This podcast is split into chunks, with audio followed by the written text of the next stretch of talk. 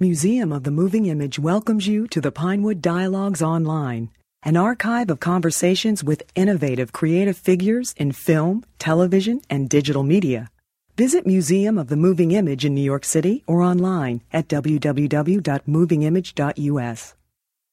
All of the people you're about to meet, both um, the actresses and Tom Hooper, have done incredible work both on stage and screen. So Claire Bloom um, who, of course, movie lovers fell in love with with um, her appearance in, in, Limelight, the Charlie Chaplin film. But she's done many films, including The Chapman Report and Richard III on stage. Has done some wonderful interpretations of Blanche Dubois, and we are so thrilled that she is with us tonight. Please welcome Claire Bloom.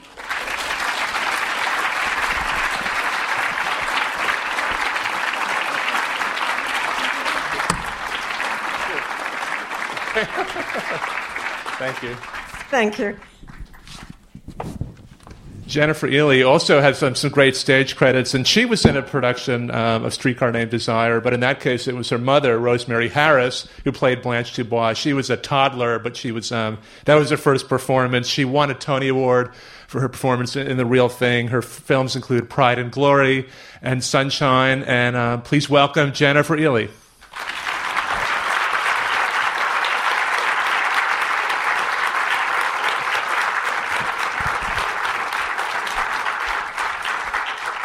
And if you happen to watch the Golden Globes yesterday and you saw Tom Hooper there and were thinking, is he really going to be in Astoria tomorrow?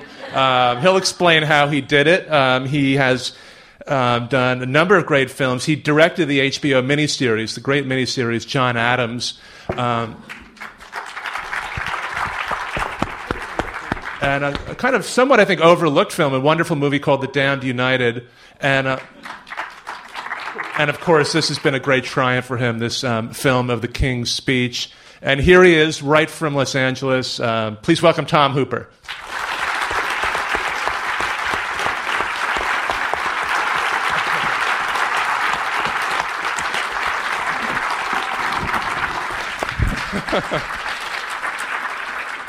what an absolutely stunning cinema. Thank you. We think so too. We're happy with it. And you have a, a great, and you're our first live people on stage to do Q and A. So, you all look quite alive. We're very honoured to be the very first Q and A. I did want to ask about your trip from Los Angeles because I, I was wondering how you were going to make it here in time. You said. said um, I, I, think I finished at the Golden Globe parties at 5 a.m. and got on a plane at 7 a.m. So that's how it's done. Uh, and are off to, you said Chicago and London and Los Angeles after that, right? But I promise you coherence at all times tonight. That's pretty good. That's a high bar. Um, well, I'm, I'm, wondering. Of course, you're all enjoying. I think the the response to the film. So I'm just wondering if you could if you could talk um, about what you think it is that people are responding to about this movie. It's done incredible incredible well, not just with the reviews and all the award nominations, but um, the audience response. It's made a lot of money for a film that maybe when people described the idea initially thought didn't think this was going to be a big money maker, a film about a stuttering king. So, uh, could you talk about what you think people responded to? Shall I start? Oh, sure. Uh, I think they respond to the fact that uh, a, a crippled man wins you know, it's a very uplifting film. But I also have a theory of my own, and that is that people of my generation, I don't think this refers to uh, younger people, had the dream always that the Queen came to tea. Mm. Thought, oh, this is very strange. The Queen, here's the Queen in my house. what, what do I do? And uh, it brings you into that kind of relationship with these so-called mythical people, and I guess they were are that uh, that you would never have otherwise. Um, a very intimate relationship with George VI and his his queen. Um, my theory may be uh, absolute rubbish, but um, sounds, uh, I kind of thought it meant something at one time. no, it sounds like a good theory, and, and you have one of the most delightful scenes in the film when, when exactly. So, could you talk maybe about that scene when when you realize who's sitting there at your table when you come in? Um, well, I mean, you all just saw it. So right. I don't know what else there is to say, really, except that um, it uh, it was a lot of fun to shoot because um, they're very funny, uh, Helena and Colin and Geoffrey. They they were very funny together. They had great um, rapport, and so it was a lot of fun um, to be there doing it with them. Uh, I I don't know. I love I I love that. I love it was. It's also in the um, originally, and it was cut some, but um, originally uh, it was more of a scene. There was more between Helena, uh, between the Queen and and Myrtle, and um, actually Myrtle Logue, um, her she loved to play bridge, and her bridge partner was George Bernard Shaw, and um, that was in it originally. Could you talk about? Well, I guess it, it may be your idea about what, what you think it is that that is causing such a great response to the film. Um, it's interesting. I mean, in, in the UK, it's sort of gone from being successful into kind of strange phenomenon territory, where in eight days it outgrossed the entire box office of The Queen. Um, and I think on uh, and it's been, been number one since it opened a week ago, and it's the, the highest grossing film for the distributor in, of all time. Um, I think it's even kept pace with Harry Potter in its first week. I mean, you know, it's that kind of. And so, um, and, and, and explaining that, I, I, don't. I'm not sure I can, but I mean, I, I certainly. Um, it's obviously speaking quite deeply to people. I think it's a. I think it's possibly something about the period. I mean, we're, we're you know that was a period where you're coming out of a Great Depression and you're going into war, and we're coming out of a economic crisis facing various asymmetric threats to our security. So there's there's a sort of strange symmetry between the 30s and now. Um, but I, but I think in the end people are responding to it because of that, that combination of humour and emotion, um, and and the way I think when you're made to laugh, it opens you up emotionally more, and then when emotion comes, you're actually you have less defence against it, and and um, and it talks about you know the big themes of finding your voice and courage and friendship. Um, and you know, although it's about, although it deals with the stammering, I mean, I think we all have blocks that lie between us and the best version of ourselves, whether it's shyness or insecurity or anger, you know, or stress or something physical. And a stammer is just a very profound version of a block that lies between a person and their best selves. And seeing, seeing this man overcome this and, and, and arrive at this best version of himself is, is hugely inspiring because that's kind of what we're all involved with uh, at some level throughout our lives. In, in your answer, you talked about sort of the big social issues and, and sort of what's going on in the world at the time and this yearning for kind of leadership, perhaps, but then these very intimate issues as well. And I think that's pro- what's behind a lot of the fascination people have had with the idea of the royal family. There's certainly American audiences are very fascinated. Well, I mean, it's very appropriate to be sitting here um, on Martin Luther King's birthday talking about the power of speech making. Uh, it's also ironic because when I first Googled the title of my own movie two years ago, all I got was references to Martin Luther King and I Had a Dream and I feel slightly embarrassed that now, if you put the King's speech into Google, we've unfortunately displaced the great Martin Luther King, and he's a little bit further down the menu. Um, um, but uh, no, I think I, th- I, th- I think it's it, it's ex- extraordinary the power of communication, and, and, and I think the, the surprising thing about King George VI is that the very thing that you would have thought would have been a barrier, which is his stammer, um, became an asset because uh, subsequent to making the film, I've written, I've read these wonderful descriptions during the war of how the nation knew he stammered, and as they sat down, they they were charged with the suspense of his stammer, and they used to sit and hope that he would get through it mm. without failing and without stammering. And his continued ability to do that became became a kind of metaphor for the war effort. It became a kind of talismanic. Uh, thing that you know, as long as he can keep getting through it, then we'll be okay. Um, and and the fact that his that his stammer, his disability, actually became, and the overcoming of it became sort of, sort of connected with the idea of English endurance is very interesting. I was curious how well people knew this story. I know you were quite a young girl actually in, in uh, when this uh, when war broke out. But did you did you have an awareness of um, of this this particular story, this piece of history? No, of course not. Of course not. But I I did know that the king stammered. I don't know how I knew that. You know when as a child, I, you hear things. Um, and that he was very much loved. I think probably yes, for the fact that he'd overcome this, mm-hmm. and that of course, that he was there.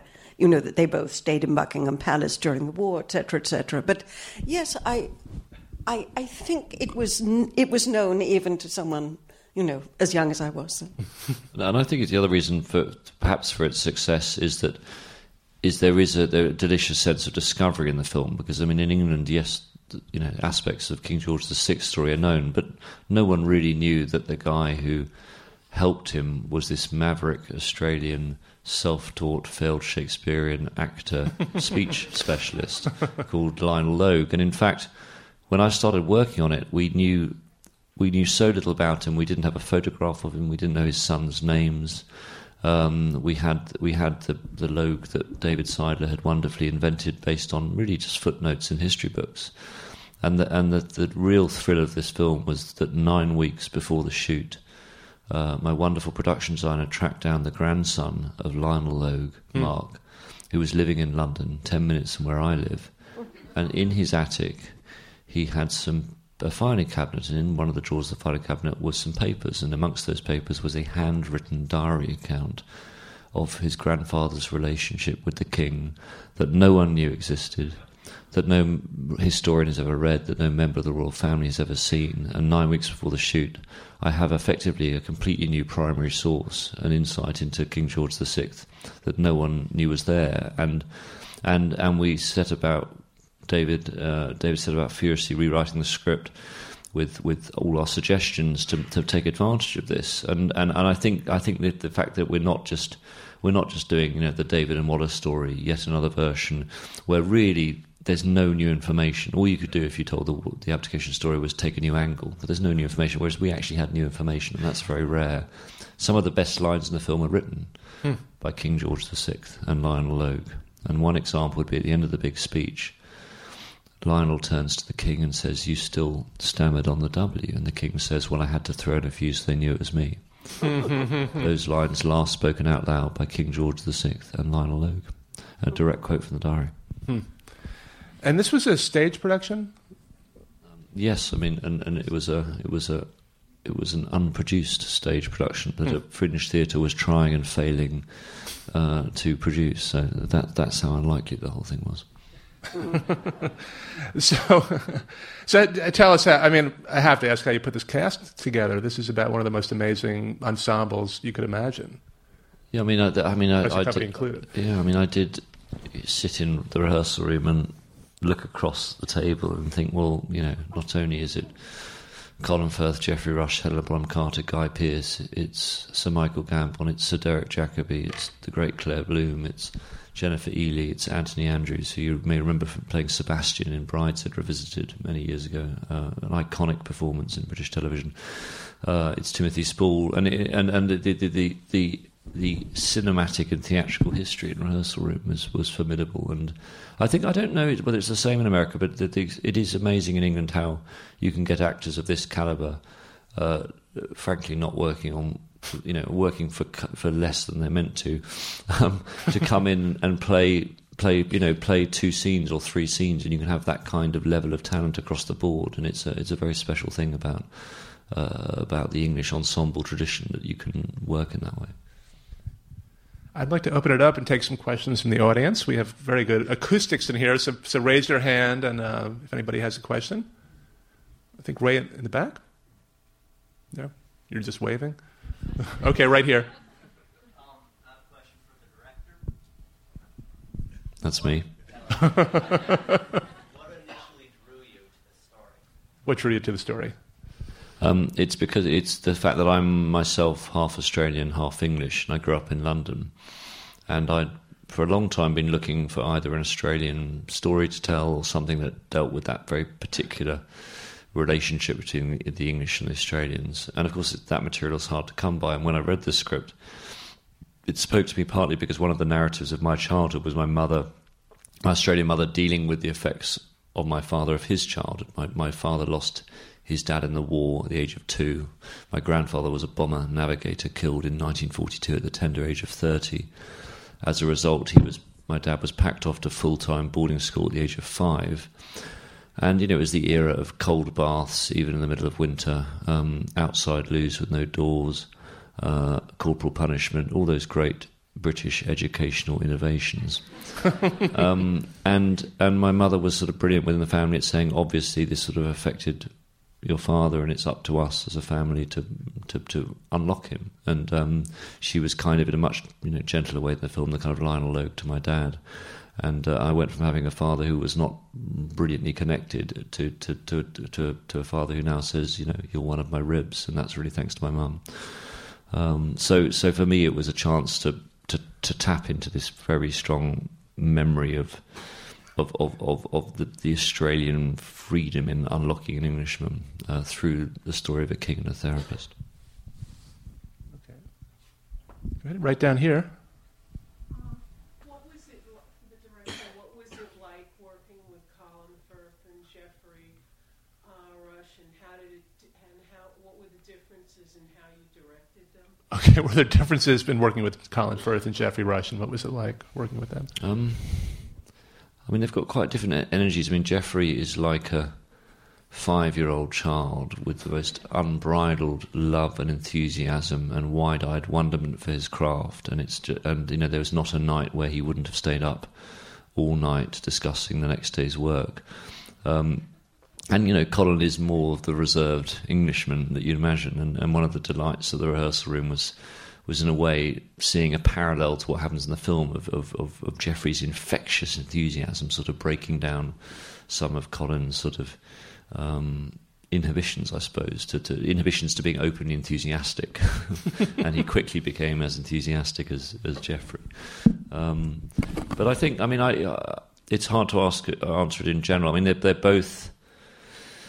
Um, I mean, you know, there's there's interesting sort of exchanges that happen. I mean, Geoffrey is brilliant at using his body. He was trained at Lecoq in Paris, the, the famous mime school, when he when Geoffrey was in his twenties, and he talks in terms of the silhouette that a character creates. You know, the, the line, the shape of the figure that's cut, and and I and I found when I was filming him, you know, sometimes. Uh, you know, I'd, I'd do a close up first, and I think I love what he's doing with his hands. So then I'd go into a mid shot, and I think I'm missing the whole shape he's making in the doorway, so I'd go even wider, and I w- and I would end up sort of changing my shooting style to capture that sense of the the, the shape, and then Co- then Colin. Um, in a, in a way, not coming from the same tradition, I then it then made me think about the way the, shape of Colin's body, and, and you know, rather than sitting in a chair very erect, I got him to sort of fold into the corner of a chair and crumple into himself, and and and and the way you know, and sit in the corners of sofas, and when he st- stood to stand in a geeky way, and and it, and I think it was having Geoffrey there and, and being reminded of how powerful the body is that that that made me push Colin to use it more. At the same at the same time, um, I think sort of Colin's extraordinary minimalism. I mean, because he's a he's a he's a he's an actor. When I think of his work, I tend to think of him as someone who who who really can be incredibly minimalist. I think probably brought Geoffrey into a more minimalist place. And so I think the thing that's really interesting when you're working with a, a number of actors is. Is, is allowing one to learn from the other and controlling that exchange in an interesting way.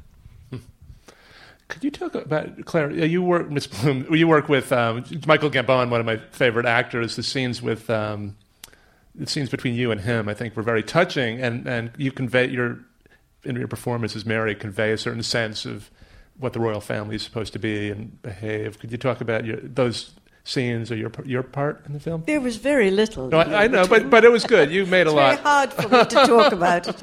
made Um, an we want to know how you understand the English royal family so well. I'm by no means a royalist. Um, I I don't know that I understood. I understood up to a point that this poor woman was damaged, as I think they all are down to the present day, and uh, and um, and that her life had been hell. Frankly, uh, can you imagine being married to George Fifth? Uh, wasn't he said I I I was afraid of my father and uh, my I'm damn sure my children are going to be afraid of me. I bet she was afraid of him too. Apparently, she was um, told by him that every night at dinner she had to dress in full the full gear, the pearls, the tiara, the whole thing. Um, I don't think she had any life with him. I doubt. And um, I suppose a certain affection builds up if you've lived together for 60 years, but I don't know what kind of affection it could have been. I, um, I was very sorry for her, and perhaps that made the little that I do interesting because I didn't want to play her, you know, as a matriarch whatever that is. Um, also, um, I did see this extraordinary film which you probably saw called the this the Lost Prince. Um, about her son, one of her many sons, who was an epileptic. That was considered in those days that the royal family could have such a child, a total disgrace, and he was placed in, he was very well treated, etc., etc. He was completely isolated. She went to see him as much as she could, and obviously this was great suffering for her. And uh, he had his own household and a devoted nurse, but he was kept completely secret, completely apart from his brothers and sisters, and uh, probably his father never saw him. So, I, all I'm really saying in a, in a roundabout way is that uh, one feeds that kind of background into this mm. so called or appearing ice woman that she really wasn't. She was a, a very damaged and mm. uh, abused woman, I would think. But I also think that's what's so extraordinary about what Claire does is, is you know is is, is is that sort of tip of the iceberg acting where where you suggest a whole world and a whole life um, w- when you don't have the when you don't have the in a way the the advantage of when you're playing a lead where you where you've got yeah. so much to structure it and actually I think it's very hard to to, to come in and, and suggest uh, the complexity of a lived life with, without actually having you know lots of signposts and uh, no I was terrified because I usually I mean, of course, I played small parts, not perhaps as small as this. First of all, they say no, there's no such thing as a small part, and I think that's true. Um, and secondly, I no, I'm used to playing something that has a little more background. But luckily, this did have a historical background. You know, even if it was not such an imaginative background as one would want to bring to a part that you can think through, you know, as, a, as an arc. But um, one, uh, one was, I've, i sound like the Queen now. I, I was able to, to bring to it um, the little that I could find out about Queen Mary. Uh, and would you tell the story that I only found out about two days ago, Claire? Oh, yeah, I seem to have forgotten to tell you that. that I, I had actually met or was presented to, I think the expression is, Queen Mary when I was, I, would kind of forgotten it. When I, when I was 18 and in a play in London called Ring Round the Moon, and she came to see it and sat in the royal box. I, I, presume at a matinee. She must have had her tea in the royal box. I mean, it was a world that was very different. And uh, we were taken, Paul Scofield and myself and the great Margaret Rutherford, to the box and presented to this lady where one curtsied or fell on one's face or something like that. and uh, all I vaguely remember is these incredible earrings. She had wonderful big diamond earrings. That were, and you know, in time uh, uh, confuses everything, and I probably put on her head the toque with the feather that she didn't wear, but I had seen in photographs. I mean, it's it's a long it's a long time ago. These are great earrings, by the way. Yeah, I, just noticing. I like earrings. Could, did, uh, did, could you talk about the, maybe the pleasures you, of uh, working within the genre of the costume film or period films? Or any particular? Don't use the word costume. Okay, film. well, there are costumes. it's a genre that you certainly uh, you know made very fresh and vital, and you've worked in it in a number of films, actually, right? Some of your earliest. Are you asking me? Yeah. Well, um, I was starting to. Uh, well, I, I was going to say her. one thing, but I, I, I, find this phrase "costume drama" very offensive, and the reason I, and this is my theory about the phrase "costume drama" that it's actually a phrase used by male critics to describe. Uh, mainly adaptation of literature written by women. Because if you think about it, it tends to be about Jane Austen, mm. it tends, tends to be about George Eliot, it tends to be about the Brontes. Um, you you hear it, you know, if you, you don't tend to describe an adaptation of Tolstoy as a costume drama in quite Right. the same way, and and and, I, and I'm suspicious that there's a sort of undercurrent of sexism, which is which is basically saying these extraordinary authors, Eliot, Austen, with their profound knowledge of the human condition, that an adaptation of their work is really as uh, as surface as about the clothes that are chosen people to wear. Um, and, I- and, and I think it I think it sets up a terrible sort of. I mean, as a director, you almost feel like you have to overcome it. You have to kind of, oh God, you know, but the people think I'm just making a costume dra- drama, and, I, and I'd, I'd love to sort of unpack how that term even was arrived at.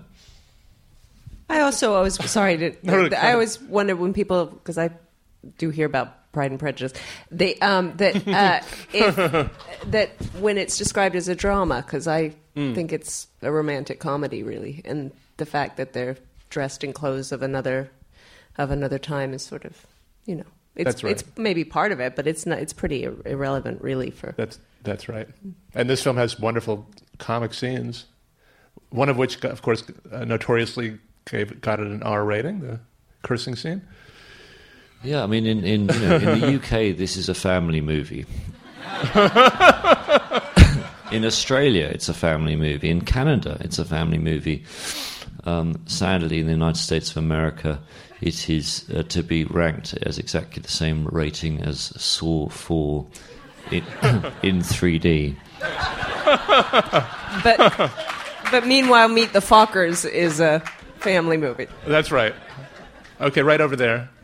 Tom, I, I know you've done a lot of political uh, films with political themes that you've humanized in South Africa uh, and elsewhere, and, and here you make reference. You know, Americans know about Neville Chamberlain as an appeaser, but you uh, suggest that you know King Edward and, and Mrs. Simpson had sympathies uh, for the Nazis. Uh, that was sort of new to me.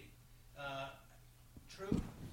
Well, it's interesting. I actually, I, I, I, I went down the, the, I went down the route of making that theme much stronger, and then I, and then I, and then I, the histori- the historical advisors pointed out that there, there'd been, um, there was a very, there was a very influential documentary in England called Britain's Nazi King about Edward VIII, which, which suggested that there was some kind of possibility of a collusion between Hitler and Edward, where you know Edward would, would come back to the throne in a in a in a in a in a state in a country ruled by uh, Hitler, and, and and sadly for the people trying to make exciting documentaries, when you actually look at this a bit more closely, um, it is it is a gross sort of exaggeration. I think Edward, like Chamberlain and like Baldwin, made the same mistake, which he felt you could reason with him, and it was a question of going to see him and sitting down and talking man to man.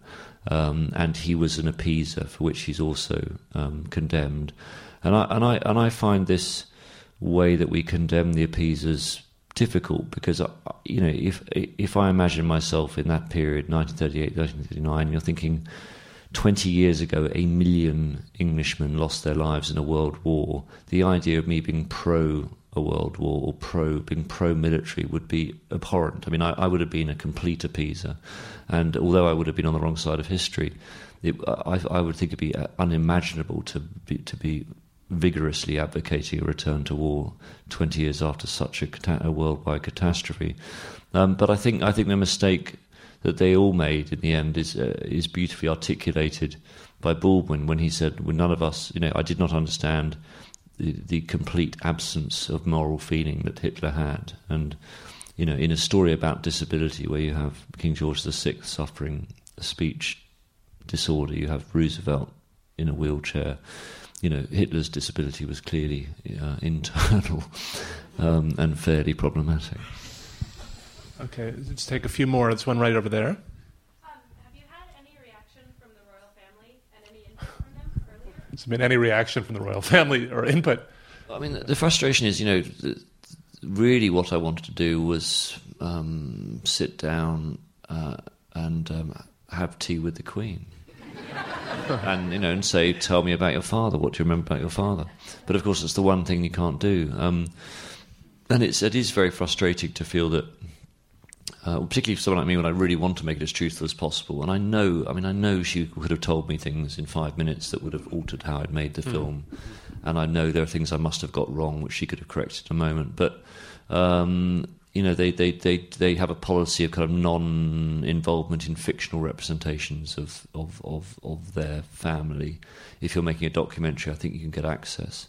Uh, but the truth is, we know we still do not know if the Queen has watched the Queen, and if she did what she thinks, and that's a few years ago now. So that may, I may never know, you know, what she thinks of this. But if anyone ever finds out, for God's sake, come and find me. Okay, right over here. Your opinions of the royal family at the start of the movie or when you started making the movie from when you finished making?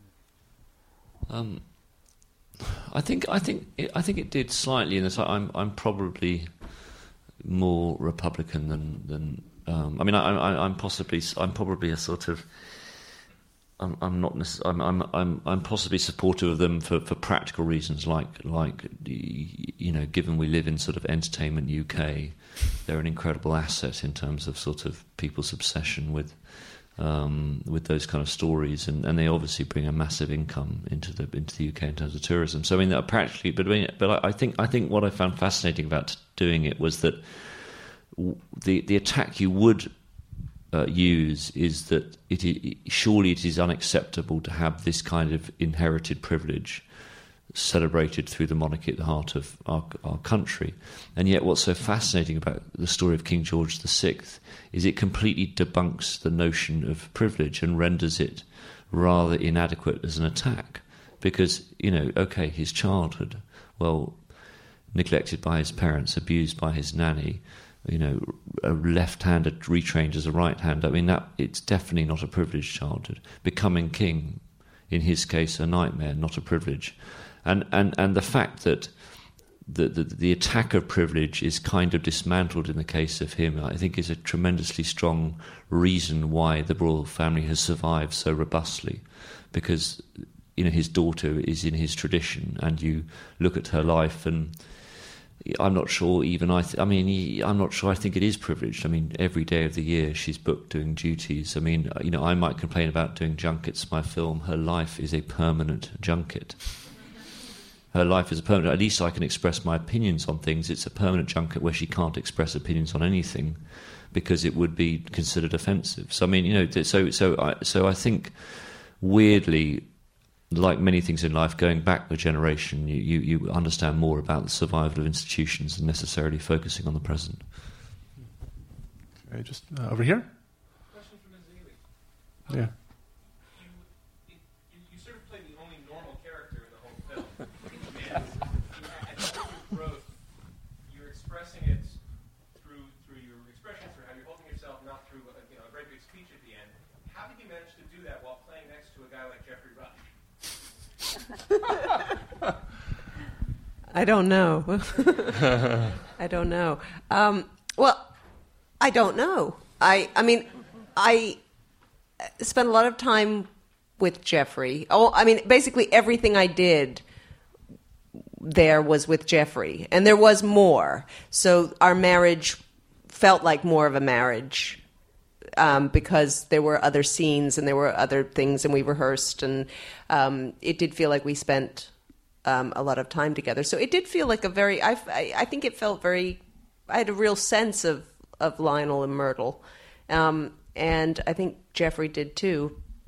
Uh, and I, I don't know they fit well together i wasn't aware that we were different species i suppose i mean he's such a you know he's he's such an amazing man and he's an amazing actor and um, his lionel was so vital and big as is you know geoffrey and his um, his spirit and his personality uh, but no i wasn't aware see i that's a thing that you you have an advantage now and tom hasn't had the advantage, thank goodness, of of seeing the overall. All I saw was my, you know, what's what was on my plate, which was Myrtle, and um, so I wasn't aware of how she fit in with everybody else.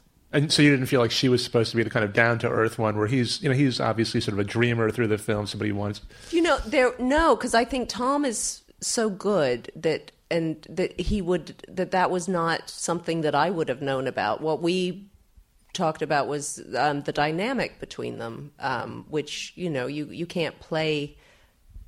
Yeah. The, you know something so abstract, but we the dynamic between them, and it, there actually was this whole thing that I suppose was part of it was that she wanted to go home, hmm. and so that was part of the reason why he kept his word to the king in in not telling her, letting her in on what he was doing was because, of course, once he has his relationship with the king, then they're not going to go home to Perth. They're going to be stuck there in England.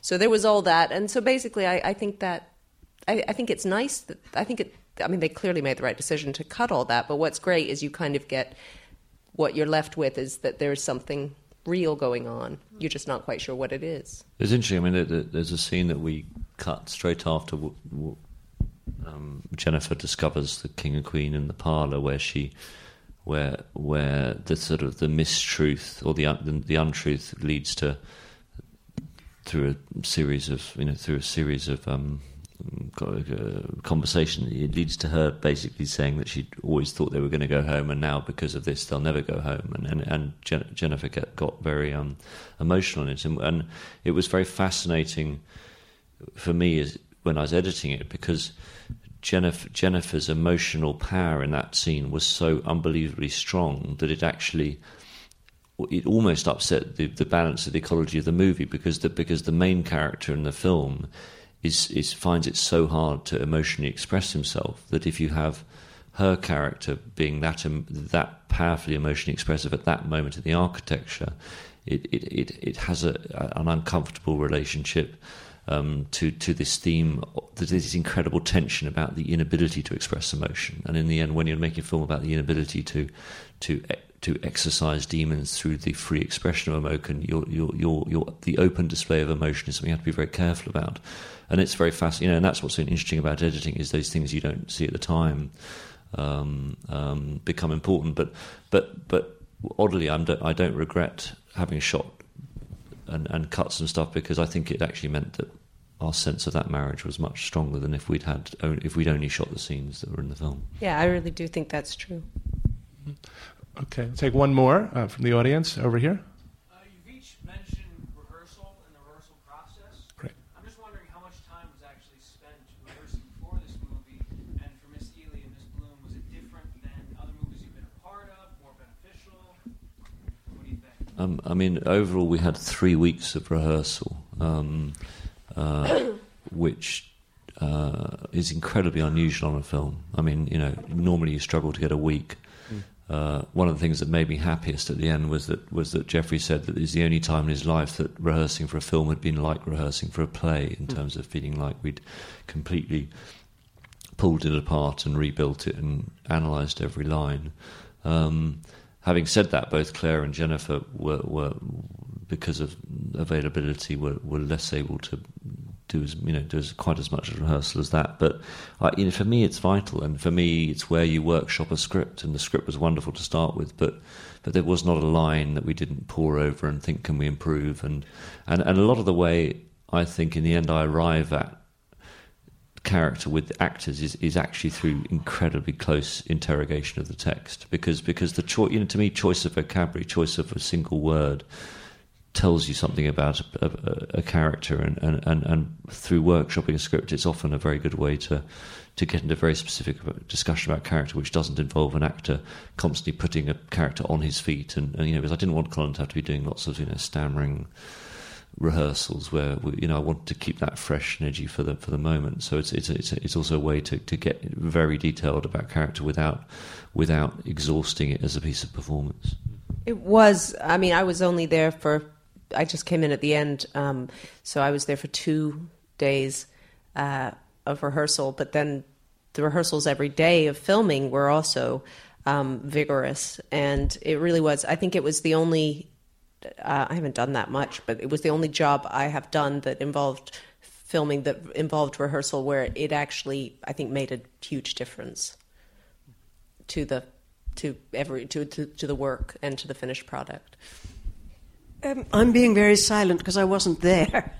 um, I wish I had been because I think it, it, it's such a wonderful thing to have rehearsal time before a film, and I have done it few, but some films where we have had that and time to really analyze the script and to talk between us about the characters, etc., etc. Uh, in this particular instance, uh, I missed out on that, and and I'm sorry because I think it's often the most exciting part of a, of a movie. I, I still, as a stage actor, cannot get over the fact that y- you go into a, a, a film onto a film stage meet someone you've never seen before and do the scene. I mean, I know that's the way it's done. It's, I think it's, it's demands an awful lot of skill to do that without real preparation. And that's, of course, the way things are done now. I mean, this, this was a huge exception.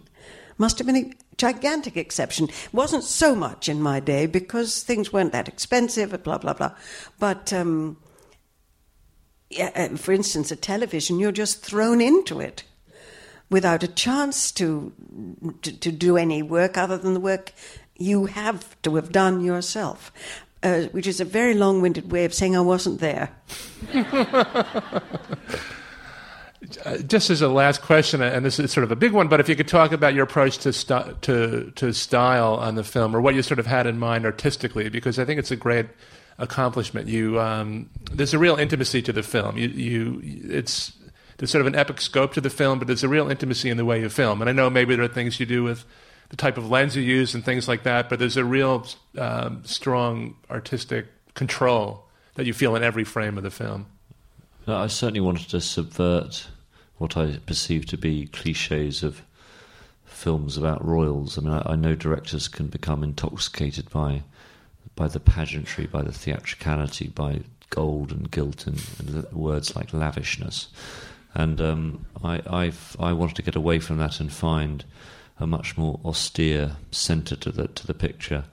Um, and I felt that all the research I did backed me up. And I'll give you you know a specific example, which is that the, the, the script I started with had Bertie being dressed in royal finery, in a plumed hat and a uniform and a sword, and he went to Wembley where he's where he's joined. He goes on a big canopied stage, and his father's there, and he's dressed in a plumed hat and a sword, and and then I found a little bit of archive footage of the real Wembley exhibition, and he's just wearing a black overcoat and a black hat, and he looks he's dressed identically to every other man in the stadium. He's an everyman figure. His father's not there. There's no canopied stage. Uh, the day is grey and smoggy and rainy. Wembley looks like it's falling apart, even though it's only built two years before. And out of that came this image of a, of a man dressed in black against a dirty brick wall, looking scared out of his wits, which is how we meet uh, the Duke of York. And, and, and I like this idea of there being no barrier between us and him, that he's a human first and, and, and his role comes second. Um, I think the other thing, as I became very you know, I, I realised early on that the dominant language of the film had to be the close-up because so much, because stammering is best revealed in close-up. It's that through that shot you see the pain in the eyes and the poignancy of the struggle, and and and and knowing that it was all therefore about how to find a cinematic way of handling the close-up. And I, I chose to shoot the close-ups on, you know, particularly with Colin and Geoffrey on quite wide lenses, so the camera was maybe you know that far away from from them. Um, and and by using wider lenses, it, it bring it keeps the physical space in the frame all the time. You know, the, the classic Hollywood long lens close up abstracts the face from the background. It's just an, it's just an out of focus mush. Whereas here, the the, the, the, the set is always part of it, and, and and and why that was important to me is I was trying to find a visual analog for what stammering is, and I felt that stammering is about inhabiting silence and absence and nothingness, and so I became preoccupied by this notion of framing framing Colin's face in relationship to negative space, so in relationship to big empty walls, to big distressed walls, um, you know, to big nothings, uh, while with Geoffrey, you know, he's always framed against the clutter of the consulting room, the fireplace, the, you know, the books, the equipment. So, so, so Colin, you have a sense of alienation against these stark walls. Sometimes he's hunkered down in the corner of frame, and Geoffrey is always an image of warm domesticity, and that and that structural division is quite clearly delineated. Thank you. Well, you've made a, a, an acclaimed movie, but it's also a really great audience film, and I know um, everybody appreciated it. So, thanks for all of you, uh, to all of you, for being here tonight. Thank you. Thank you.